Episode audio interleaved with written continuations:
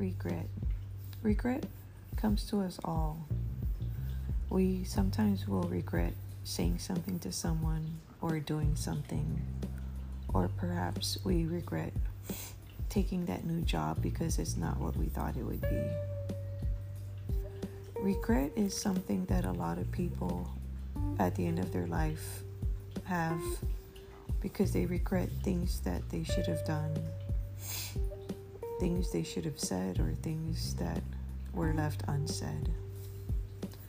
As I am getting older, I realize I want to have no regrets, that I want to live my life without any regrets, but just to make decisions that are based not on my emotions, but for the better of me and my family. So, what are some of your regrets?